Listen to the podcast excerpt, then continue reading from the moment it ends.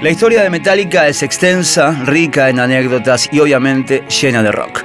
Este podcast es una adaptación en audio del libro Nacer, Crecer y Morir de Metallica, volumen 1, escrito por Paul Branigan e Ian Wingwood, editado en Argentina por la editorial Malpaso y realizado con permiso y colaboración de la misma.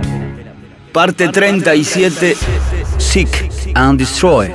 Sorprende lo difícil que es hallar voces críticas con la idea original del grupo. Aparte del título, el acompañamiento gráfico que los músicos habían concebido para la portada mostraba a un hombre sentado en un inodoro con una pica metálica que emergía para penetrarlo por el ano.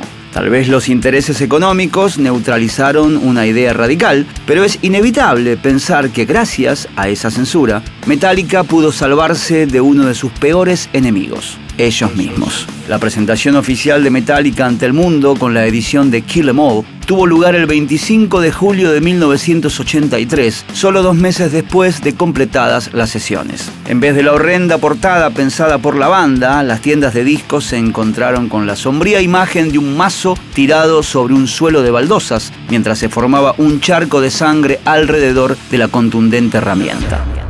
Sin separarse un milímetro de los clichés metálicos sobre la crueldad y la agresión física, el diseño de Kill Em All resulta efectivo en su austeridad y sencillez y contrasta mucho con las portadas exageradas de las bandas de metal del momento. En la contratapa, la foto del grupo mostraba al cuarteto de jóvenes intentando aparentar que eran unos malandras callejeros. En este punto hay que decir que no daban del todo la talla, si bien es posible imaginarse a Lemmy emergiendo del útero ya vestido de negro, de la cabeza a los pies, y fumándose un malboro para estamparle un cachetazo al doctor que lo ha traído al mundo, los de Metallica, retratados en la contraportada de su debut, parecían unos cachorros de león más que los reyes de la selva. Particularmente resultaba poco convincente el mostacho de pelusilla de Lars Ulrich y tampoco daba especial miedo el acné adolescente de Hetfield. Pero, a pesar de los titubeos, en un grupo que quería presentarse como los hombres de pelo en pecho que deseaban o imaginaban ser, en ese sentido, esa fotografía resultaba auténticamente distinta. Era un momento en el que Judas Priest optaba por el cuero reluciente y Iron Maiden por las calzas. Incluso las bandas más recalcitrantes de heavy metal, esas que jamás tendrían un hueco en MTV o en las FM,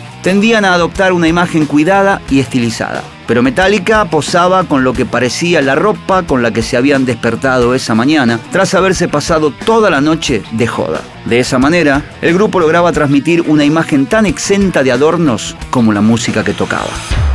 En el próximo episodio seguimos adentrándonos en la historia de Metallica en esta adaptación de Vorterix.com a un podcast del libro Nacer, Crecer, Metallica, Morir. Suscríbete en las redes sociales de Vorterix y en tu plataforma de audio preferida para recibir los recordatorios de cada nuevo capítulo.